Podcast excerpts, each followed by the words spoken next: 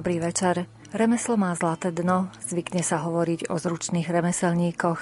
Platí to aj v dnešnej dobe, že kvalitný a skúsený odborník je na nezaplatenie.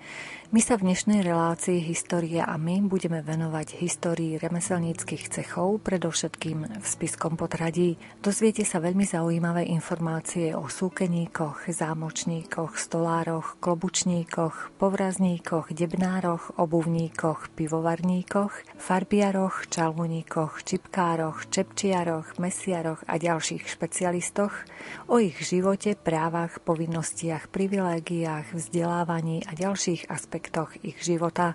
Naším hostom je historik dr. Ľuboslav Hromiak. Za mixážnym pultom je Robert Majdak, hudbu vyberá Diana Rauchová a reláciu vás bude sprevádzať redaktorka Mária Čigášová. Želáme vám nerušené počúvanie.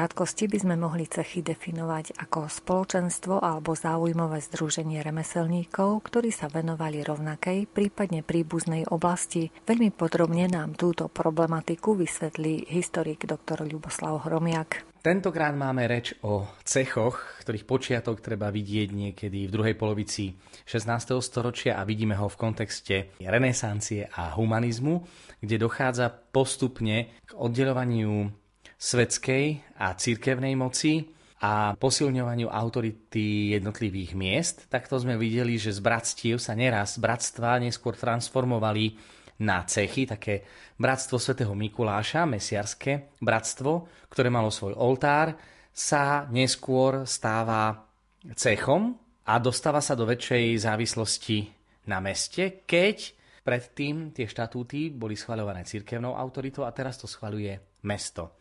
Pravidlá, ktoré sa stanovujú, voláme tzv.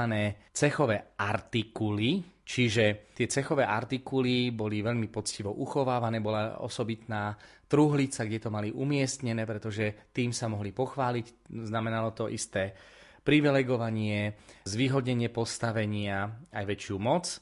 A napriek tomu, že tá starostlivosť v prípade napríklad toho mesiarského bratstva svätého Mikuláša ostáva pri starostlivosti o oltár svätého Mikuláša v kostole, ale už ide o činnosť, ktorá čím ďalej tým viac je autonómnejšia. Čo je zaujímavé, je, že je tu výrazná zmena. Členstvo v príslušnom cechu sa stávalo v období novoveku povinným pre všetkých remeselnických majstrov. Čiže kým bratstvo bolo na báze dobrovoľnosti, cechy sa stávajú povinnosťou pre dotyčného remeselníka. Nečlenov cechu z mesta neraz vytlačili. Čiže mohol byť šikovný, ak nebol členom cechu, nemal veľkú šancu na realizáciu. Postavenie remeselníkov v cechoch výrazne posilnilo ich hlavne spoločenskú prestíž. To sa dostal do cechu, bol už ako keby závodov, mal väčšiu slobodu, požíval isté práva a v stredoveku existovali jasné poriadky, kto kde bude bývať, tak v podstate je to veľmi pekné vidieť aj na príklade mesta Košíc, kde máte Kováčskú ulicu, Mesiarskú ulicu, pretože tam v týchto domoch bývali jednotliví majstri remeselníci. Tým, že cechy sa dostávajú pod autoritu mesta, dostávajú sa tým, že mesto vydáva jednotlivé artikuly, teda pravidla, a vďaka týmto artikulám sa remeselník, ktorý kedysi bol poddaný a závislý na pánovi, stáva slobodným mešťanom. Stáva sa nositeľom istých privilegií. Čiže neraz do týchto cechov mali ašpiráciu vstúpiť ľudia, ktorí chceli spoločensky podrásť. Mali aj motiváciu. Členovia cechu, ako, kto sa ako stával, takže tie artikuly najprv, to boli písané pravidlá pre členov jednotlivých cechov, vydávali magistráty miest, obyčajne na požiadanie dvoch alebo troch majstrov dotyčného cechu. Čiže nestáva sa, aby o cechové artikuly požiadal jeden majster, pretože na to, aby cech mohol fungovať, museli byť aspoň dvaja. Členovia cechu, majstri, požívali rel- relatívne rovnaké podmienky na svoju činnosť a boli váženými autoritami mesta, ktorí vychovávali k remeslu svojich tovarišov a učňov, od ktorých vyžadovali isté kultivovanejšie spoločenské správanie, a je ešte zároveň pravidlom, že tí majstri v cechoch, ale v porovnaní potom s neskoršími remeselníkmi v koncom 19. a začiatkom 20. storočia sú neraz anonymní, pokiaľ nejde o majstrov, ktorí žiadali o vstup do cechu.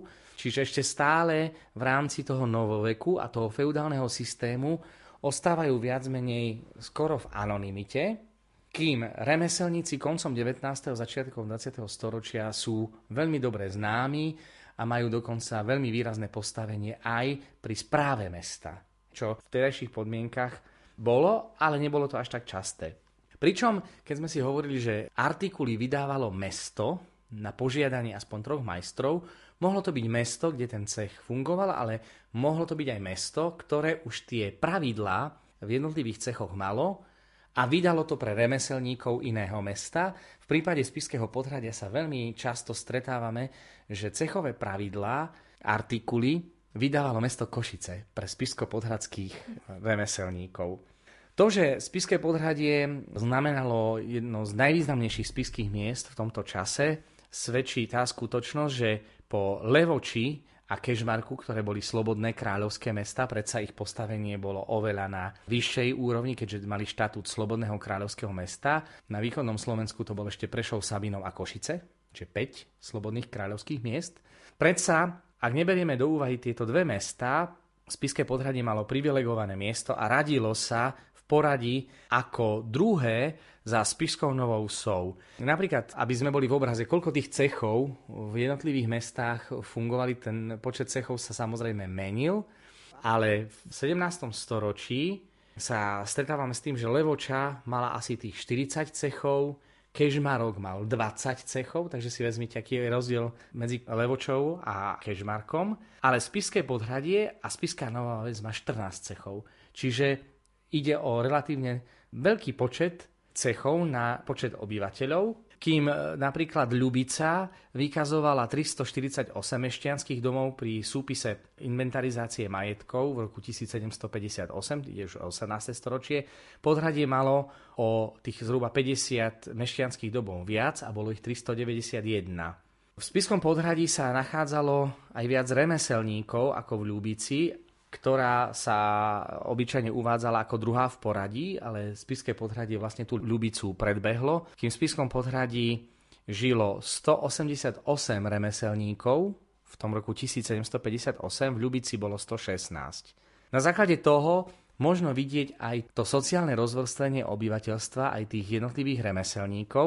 Tak poďme sa pozrieť na príklad samotného podhradia. Najviac remeselníkov bolo krajčírov, bolo ich až 46, potom čižmárov 34, kožušníkov 23 obuvníkov, 22 mesiarov, 17 debnárov, 8 kováčov, 7 tkáčov, 5. Keď si tak uvedomíme, že mesto malo nejakých 3000 obyvateľov, mať toľko krajčírov, kožušníkov, obuvníkov, znamenalo, že tie mesta skutočne predstavovali dôležité centrá remesiel, pretože vytváralo aj vhodné podmienky pre ľudí z okolitých obcí, ktorí prichádzali do tých miest, predovšetkým na trhy, a tie trhy, ak malo mesto právo trhu, týždenného trhu, vytváralo aj priestor preto, aby sa tie produkty jednotlivých remeselníkov z širokého okolia mohli predávať a pritom Spiske podhradí zohrával dôležitú úlohu nielen pre región Spíša, ale aj susedného Šariša.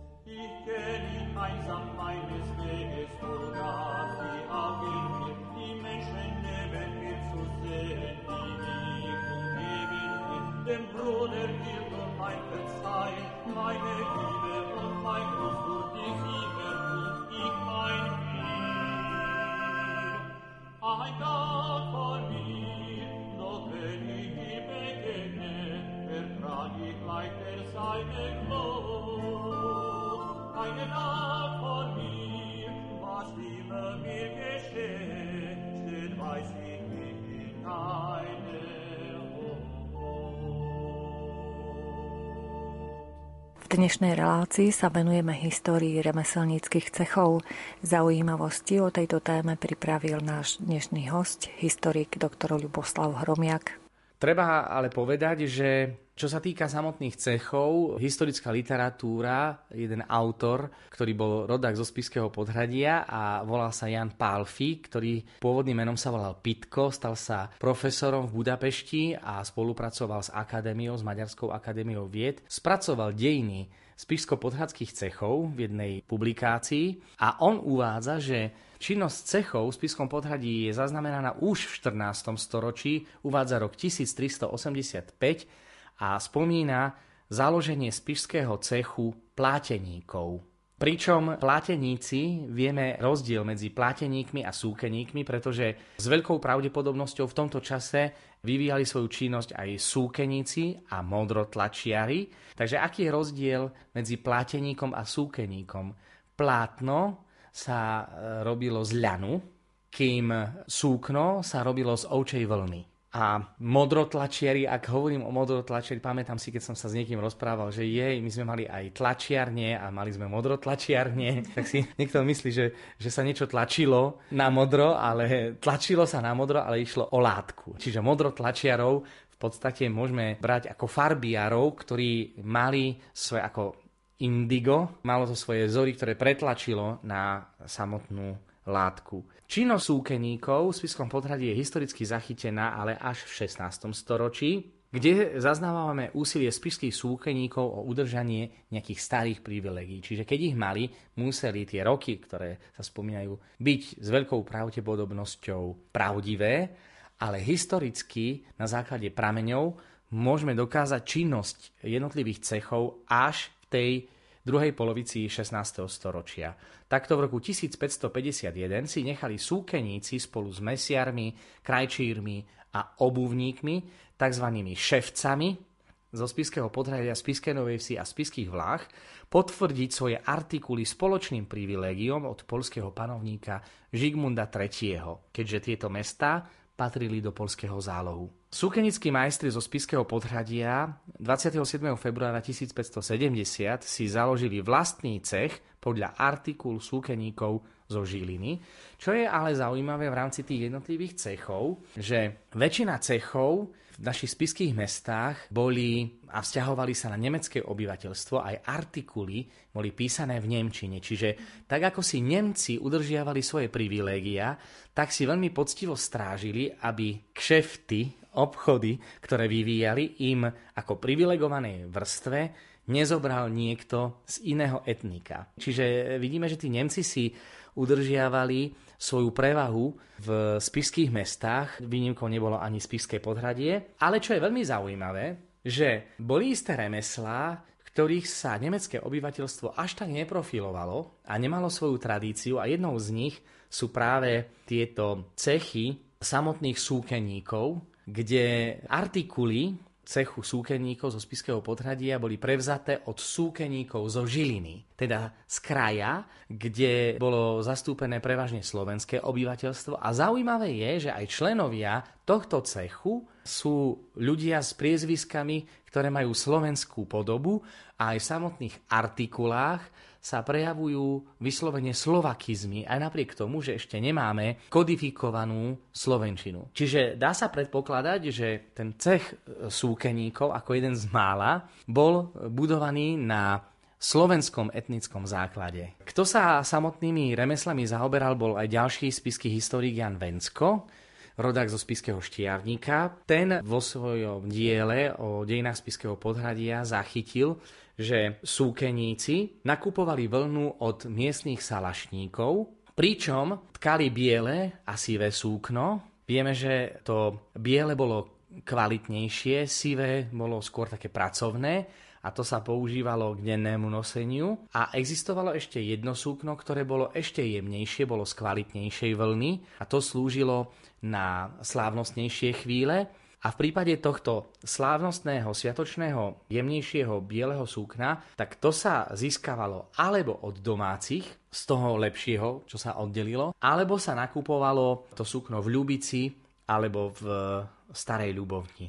Máme teda zaznamenané činnosti tých súkeníkov, ale máme zaznamenané aj činnosť farbiarov súbežne s nimi, kde osobitné miesto mali modrotlačiari, Dá sa povedať, že e, podarilo sa mi zistiť, že tu v Spiskom podhradí bola generácia tých modrotlačiarov, rodina, tradícia, ktorú si odovzdávali jeden od druhého. A stretol som sa s rodinou Tibeli, ktorá v dvoch storočiach vykonávala činnosť modrotlačiarov.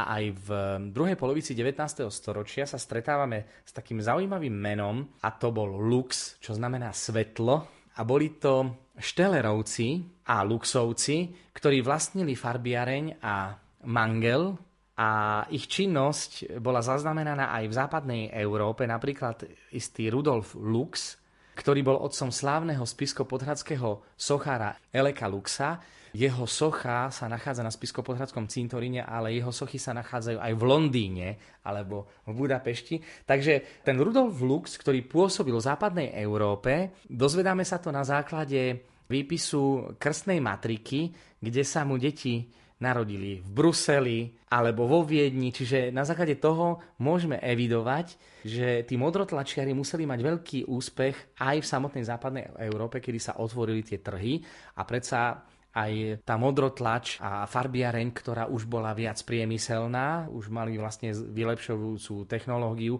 sa rozšírila aj do západnej Európy, tak ako to bolo v prípade remesla, ktoré tu v tomto kraji nestretol som sa teda, a to je drotárstvo. Drotári naozaj veľmi preslavili Slovákov v zahraničí.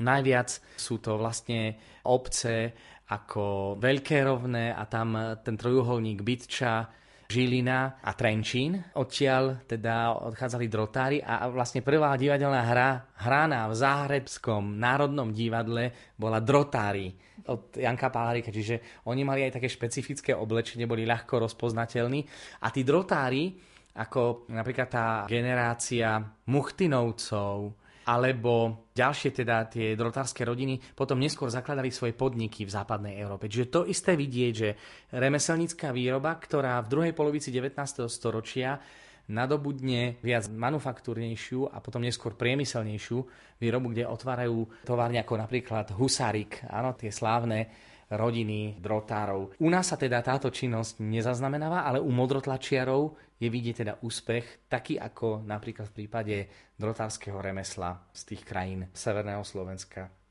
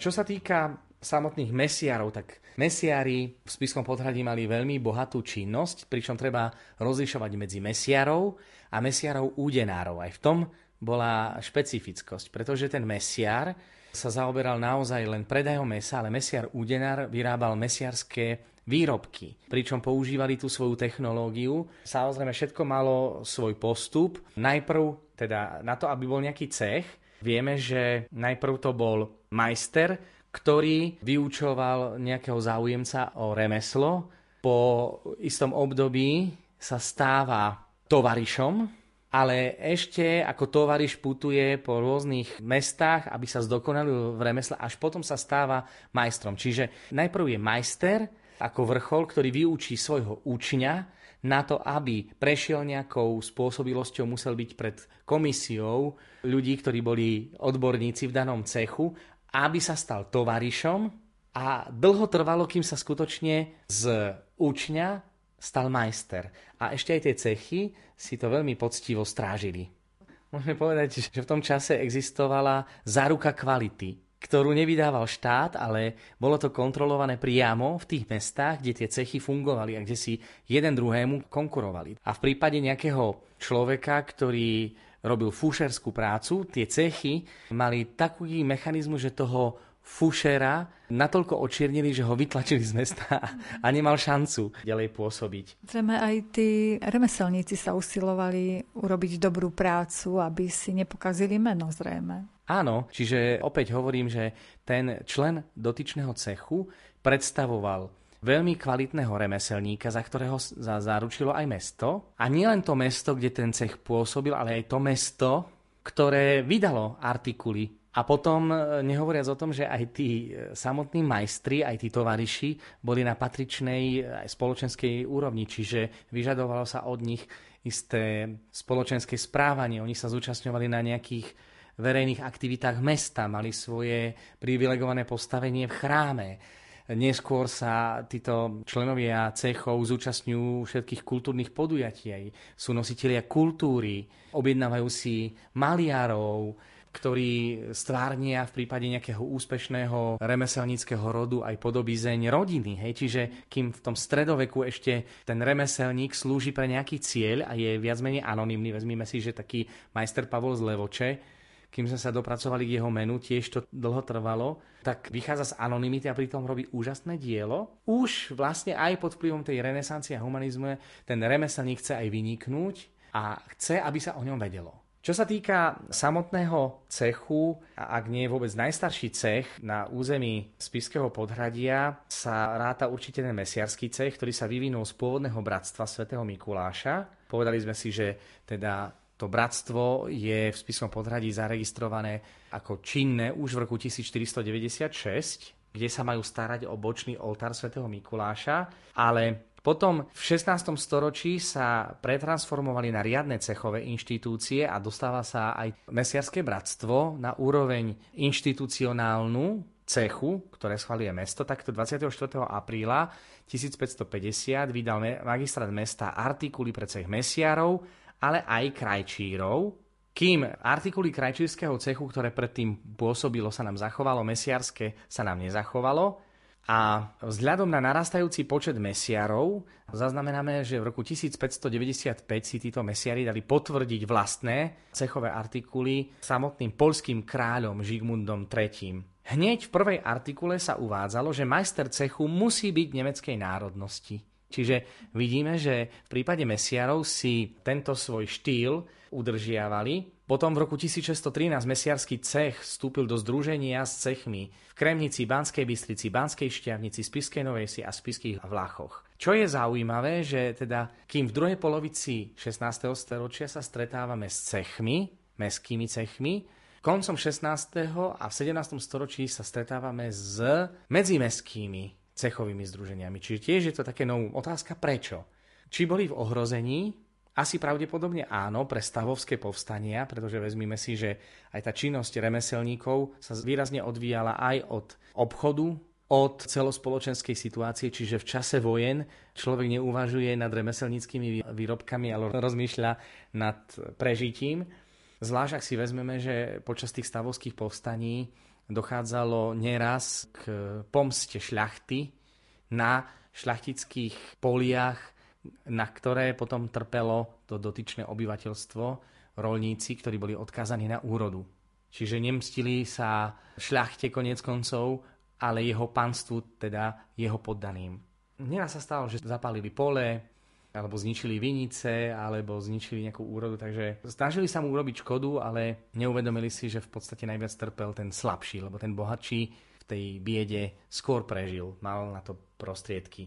Teraz na základe čoho mohli fungovať tie e, mesiarské cechy? Hlavne, dá sa povedať, najväčšou činnosťou bolo pre tých mesiarov e, trhy. Na trhoch sa predávali zvieratá, ktoré si odkupovali tí mesiari od už vyskúšaných gazdov. Napríklad bolo zvykom, že v prípade spiského potradia sa kupovali zvieratá neraz z horného spíša, pretože tam mali záruku, že sú tie zvieratá, že sa pasú na kvalitných lúkach, čiže aj tá kvalita mesa sa odvíjala aj od toho, čím krmili tie dotyčné zvieratá.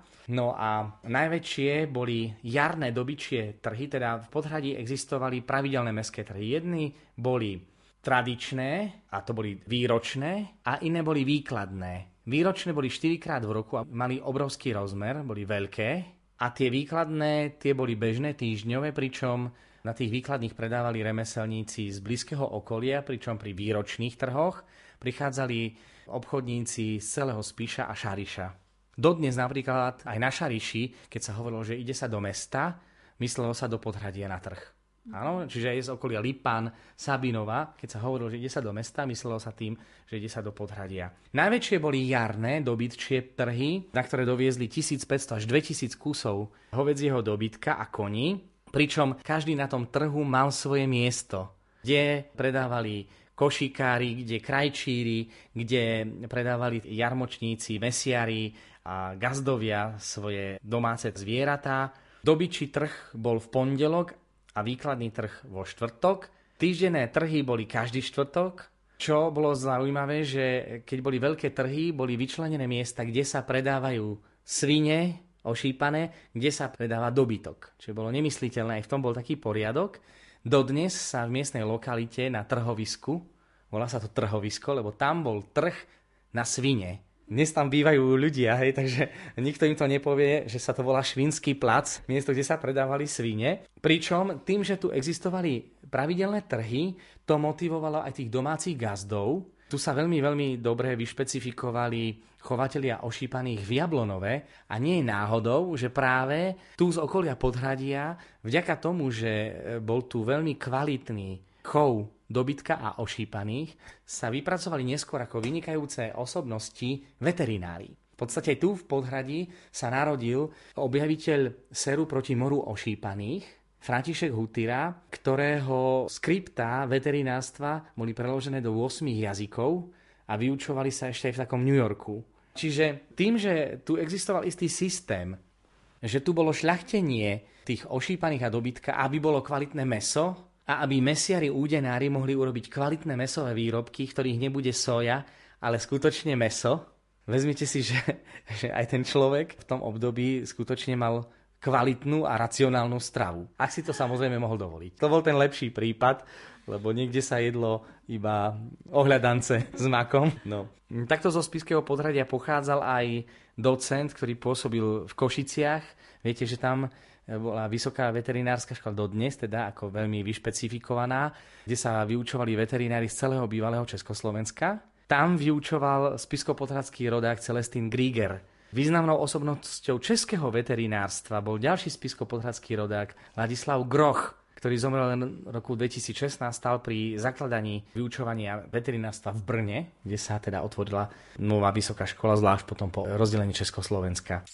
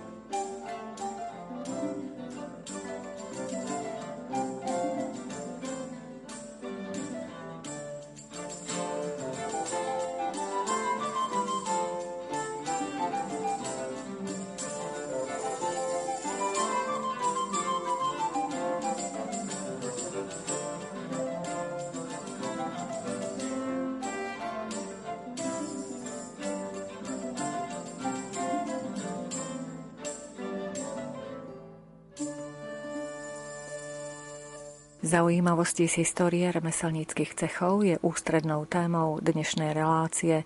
Naším hostom je historik dr. Ľuboslav Hromiak. Čo je zaujímavé, že tie cechy fungovali do roku 1872, kedy vlastne boli rozhodnutím úradov zrušené cechy a boli nahradené spolkami alebo potom nahradené nejakými spoločnosťami alebo priemyselnou výrobou Takže v prípade mesových výrobkov tá priemyselná výroba až tak nešla do úvahy, ale v tomto čase sa začínajú presadzovať také výrazné osobnosti, hlavne tých mesiarov údenárov, kde v Spiskej podhradí sa zapísalo do potravinárskej výroby a mesiarskej výroby ako špičkové mesto, pretože tu sa zrodili spišské párky. V tomto meste sa zrodili spišské párky, nazývané Cipser, čiže ešte raz opakujem, nie sú to Zipser, lebo Z sa v Nemčine číta ako C a Cipser znamená spišský, tak to volali vlastne spišiakov a párky sa volali viršle. Pričom existovala aj tá kultúra, totiž mesiari, údenári mali svoju receptúru, dovážali papriku z Debrecína, čiže teraz to meso zháňali teda od oskúšaných majstrov ten pomer mesa, ako sa dával telacina, do akej miery iné meso, teda to všetko boli receptúry, kde fungovalo tak, že tí najslavnejší mesiari údenári mali svojich zamestnancov, ale je známe aj o najslavnejšom výrobcovi spišských parkov, ktorý sa volal Štefan Varšáni, tak on, keď miešal a ochucoval meso, vyhnal všetkých preč a robil to sám. Čiže to bolo tajomstvo, ktoré si títo majstri nechávali pre seba.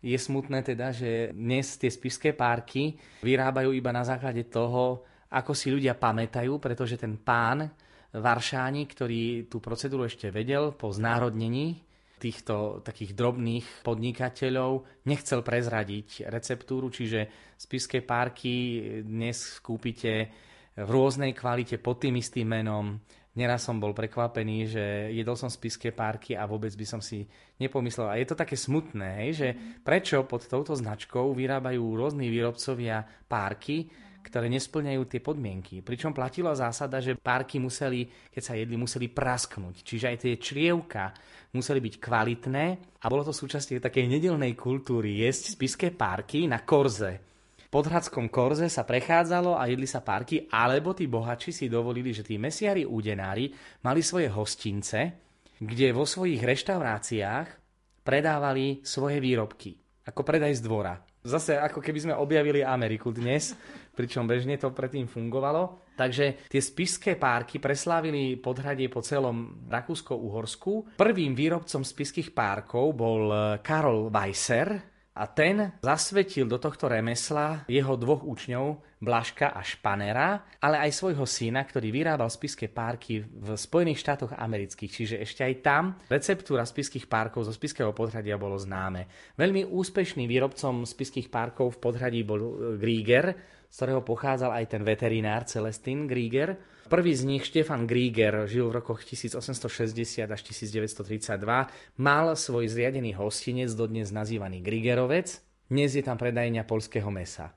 Pričom na prízemí domu sa nachádzali dve miestnosti reštauračného charakteru, vo dvore sa nachádzala dielňa nazývaná Varštat, ďalej udiareň a sklad hotových mesových výrobkov nazývaný magazín, Ďalej miestnosti pre personál, bytúnok, maštale, drevárne a dve špeciálne podzemné priestory tzv. ľadovňa a sklad súdov na víno. Čiže vieme, že Štefan Grieger kladol veľký dôraz na dodávku kvalitného telacieho mesa, ktorú dovážal až do Zamaguria, a ponúkal teda svoje výrobky vo svojom priestore. Čiže kým Grieger mal veľký úspech tu, v samotnom meste, mesto preslávil viac v Rakúsko-Uhorskej monarchii jeho súčasník Štefan Varšáni. Pričom sa vyrábali klobásy a párky a tie párky sa volali teda viršle, pričom sa používala technika.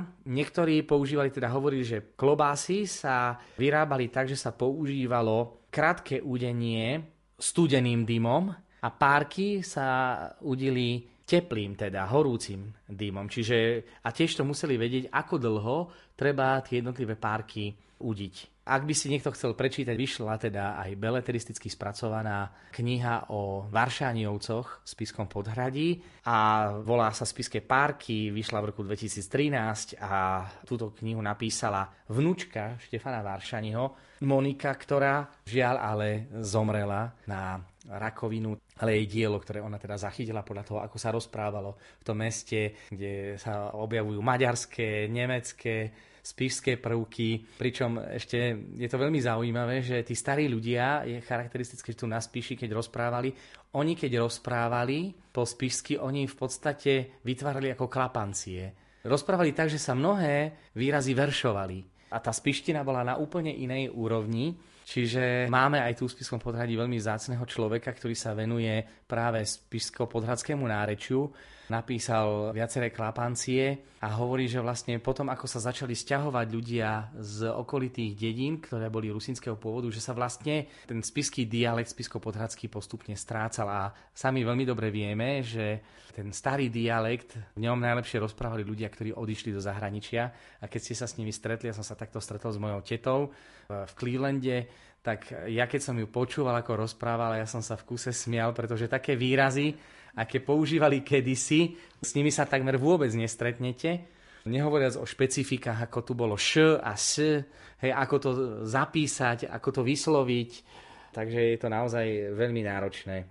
No, čo sa týka takého tiež starého cechu, ktorý pôsobil v Podhradí, v roku 1538 boli vydané cechové artikuly pre samotných ševcov, obuvníkov spiskopodhradských. Takisto platila zásada, že museli byť spôsobili v remesle, ale museli to byť Nemci. Čiže opäť je tu klauzula, že učeň musel byť v tomto remesle Nemcom spôsobmi, národnosťou a jazykom. Tak to bolo v tých artikulách pre ševcov, obuvníkov vyjadrené. Materiál pre svoje výrobky získavali u domácich alebo liptovských garbiarov. Tie kvalitnejšie boli z Liptova. Vieme, že Liptov sa v tomto veľmi dlho profiloval aj v období komunizmu, kde existovali teda kožiarské závody. No a takisto z týchto rodín pochádzali veľmi zaujímavé osobnosti. Potom boli tu čižmári, ktorí na rozdiel od obuvníkov zhotovovali vysokú obu s mekými sárami. Čiže mužské a ženské čížmy a tiež pracovnú obu, ktoré sa nazývali baganče. Organizáciu čižmárov v Spiskom podhradí zaznamenávame v súvislosti s 20. majom 1638, kedy mesto Košice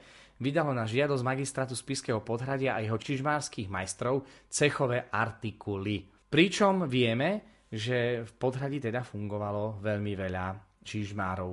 Hovorí sa o 34 čižmároch a 22 obuvníkoch. Podľa miestneho spisko-podhradského historika a zakladateľa pamätnej izby teda najstaršieho múzea tu v Spiskom podhradí, Štefana Ciska. V druhej polovici 19. storočia bolo až 90 čižmárov, pričom hovoril, že najviac čižmárov bývalo na Podzamkovej ulici. Čiže zase sa tu zachováva ten stredoveký status, že tí remeselníci bývali pri sebe. Čiže prichádzali ste do, ako keby do domov, radu domov, kde bývali dotyční remeselníci na to, aby ste si vybrali jeden pri druhom výrobky, ktoré sa vám najviac páčia. Učebná doba aj pri čižmároch, ktorí predávali teda svoje výrobky na týždenných trhoch, bola 3-4 roky a potom jednoducho musel prejsť tou kontrolou pred skúšobnou komisiou, potom išiel na vandrovku, kde sa vyučil ešte viac remeslu potom ako bol tovariš a až po vandrovke, po získaní skúsenosti, mohol sa stať majstrom. Potom v Spiskom podhradí v 16. storočí existoval aj cech klobučníkov, medzi nimi možno treba zaradiť aj významnú osobnosť košického prostredia. Bol to politik a lekár, inšpektor evangelických škôl v Košiciach a bol to ľudovít Alexi a máme tu na taký, takisto veľmi zaujímavé fungovanie v druhej polovici 16. storočia cechu pivovarníkov. Čiže tradícia na Spiši bola tradícia pitia piva. Víno, to už vlastne požívalo také sociálne a ekonomicky zabezpečenejšie obyvateľstvo, čiže to už bola taká vysoká spoločnosť, ktorá užívala teda víno. Vieme, že mesto zaznamenáva činnosť pivovarníkov, nazývaných sládkov, 28. oktobra 1542, kedy vieme, že existuje cech, ktorý sa pretvoril z bratstva Panny Márie. Hej, čiže mali na starosti oltár, močný oltár Panny Márie a neskôr sa vyvinuli na cech.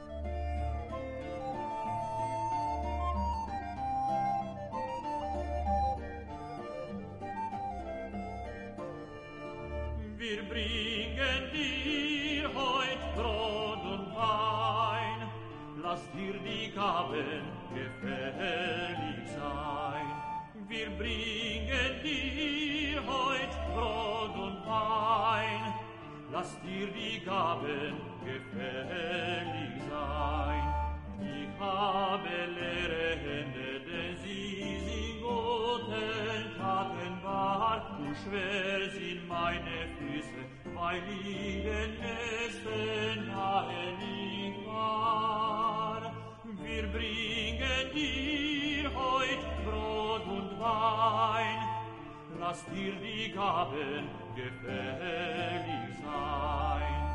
Mein Mund ist stumm und wortlos, erbarm es mit Fleißworten nicht. Mein Auge ist trübes, übersagt in den Herzen dein Gesicht.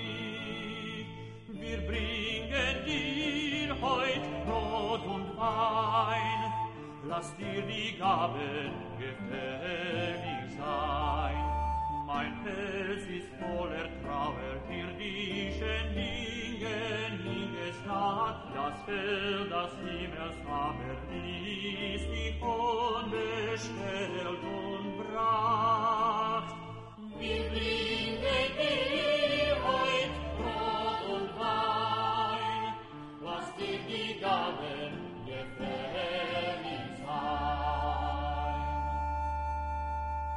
Mesto Podhradie malo tri vlastné pivárne. Jedna piváreň, tá bola veľmi dôležitá, bola pri reholníkoch, pri milosrdných bratoch. Druhý pivovár bol smerom v podstate na trhovisko, kde sa išlo na trh s ošípanými, na Švinský plac. A tretí pivovar sa nachádza vlastne na konci Spiského podhradia. Dodnes tá lokalita sa nazýva Pivovar, kde teraz začala nová mestská výstavba. A to bolo smerom do obce Studenec. Pričom ešte si vezmite, že to, že niekto vlastnil pivovar a vyrábal pivo podľa svojej vlastnej receptúry, ešte platili zásady a zákony na to, aby niekto mohol čapovať pivo, musel mať nejaký súhlas. Čiže boli v meste ešte aj výčapne piva a stretávame sa so sťažnosťami, keď sa nachádza nejaká výčapňa piva pri Spiskom hrade, a oberá o zárobok, teda meských vlastníkov výčapne píva. Najstaršia výčapňa píva sa nachádzala v dnešnom Hutyrovom dome, čiže v tom rodnom dome,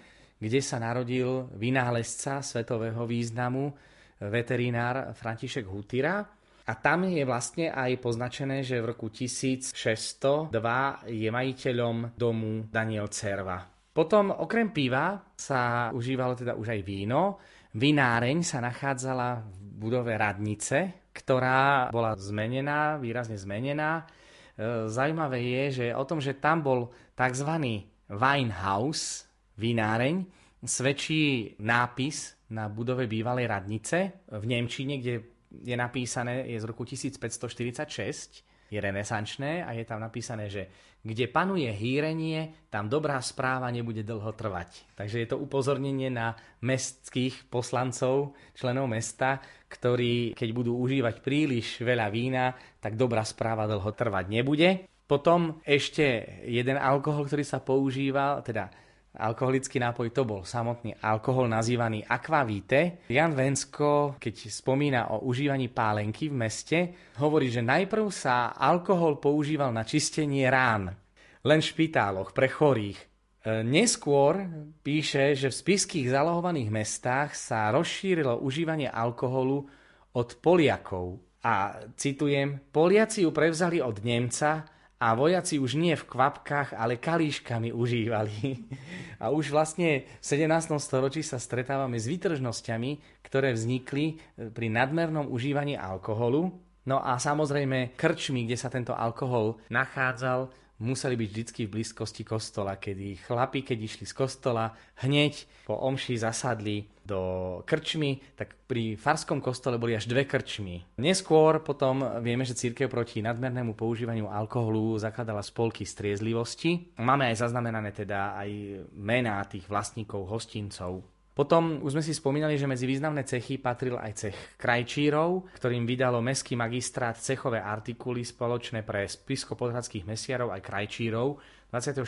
apríla 1550 Tie potvrdil potom aj polský kráľ Žigmund August v roku 1551, ale neskôr sa krajčíri osamostatnili od mesiarov a ševcov a mesto Košice 12. marca v roku 1625 vydalo cechové artikuly pre krajčírov zo Spiského podhradia. Na žiado zase máme uvedených tých majstrov. V rámci krajčírov treba ale povedať, že Spiské podhradie sa v cirkevnom prostredí zapísalo ako mesto, kde žil významný krajčír, volal sa Imrich Kamenický a ten preslavil mesto šitím kvalitných kňazských reverend. On sa tým vlastne živil.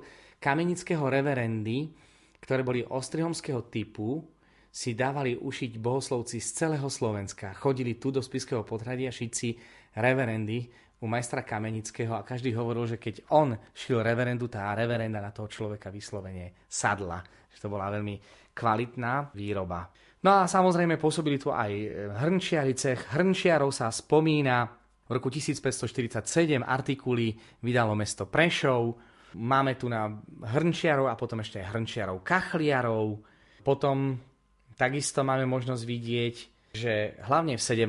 storočí mnohé cechy vznikli na základe artikul vydaných mestom Košice. Čiže opäť tie Košice sa tu ukazujú. Existoval tu cech kožušníkov, takže si vezmite, e, ináč podhračanov prezývali podhradské futra, pretože bohatí mešťania mali kvalitné kožuchy, ktorými sa chválili v porovnaní s ostatnými obyvateľmi okolia, ktorí si tie kožuchy dovoliť nemohli. A aj vzhľadom na to, že tá kožušnícká výroba tu bola veľmi dobrá, na vysokej úrovni, čiže cech kožušníkov zaznamenávame v roku 1624 a tento cech získal artikuly od cech majstrov piatich slobodných kráľovských miest. Potom tu máme v roku 1626, o dva roky neskôr, mesto Levoča vydáva cechové artikuly pre spisko-podhadský cech Kováčov. Potom zase v roku 1627 mesto Levoča vydáva cechové artikuly debnárom. Debnári vyrábali rôzne drevené nádoby ako krčahy, dojníky, čbánky, vane, čbery a iné. A vlastne toto remeslo zaniklo potom v 20. storočí, druhej polovici 20. storočia, nástupom komunizmu. Potom tu existovali cech povrazníkov, ktoré vydalo mesto Košice v roku 1635. Potom tu existoval čižmársky cech, ktoré vydalo zase mesto Košice v roku 1638. V roku 1641 tu sú stolársky majstri, ktorí zase majú cechové artikuly od Košíc, z Košíc. Potom tu máme aktívnych stolárov, zámočníkov, cechové artikuly zámočníkov. Zase vydalo mesto Košice v roku 1641. Potom mesto tu malo remeselníkov, remenárov a čalúnikov, teda čalúnenie nábytku. Potom tu pôsobili samozrejme významní pekári. No a v rámci pekárov tu nabol významný politik Košík, to bol jeden z posledných takých významnejších eh, predstaviteľov mesta, aj zástupca mesta, dokonca mešťanosta, ale je tu aj zaujímavý pekár, ktorý sa spomína s Košicami, je zaradený medzi košické osobnosti a išlo o Ferdinanda Vojtecha Eliáša, ktorý pochádzal z rodiny spiskopodhadského pekára, usadil sa po svadbe s Mariou Zahorancovou v Košiciach, kde si v roku 1895 otvoril pekáreň v prenajatých priestoroch na Dominikánskom námestí.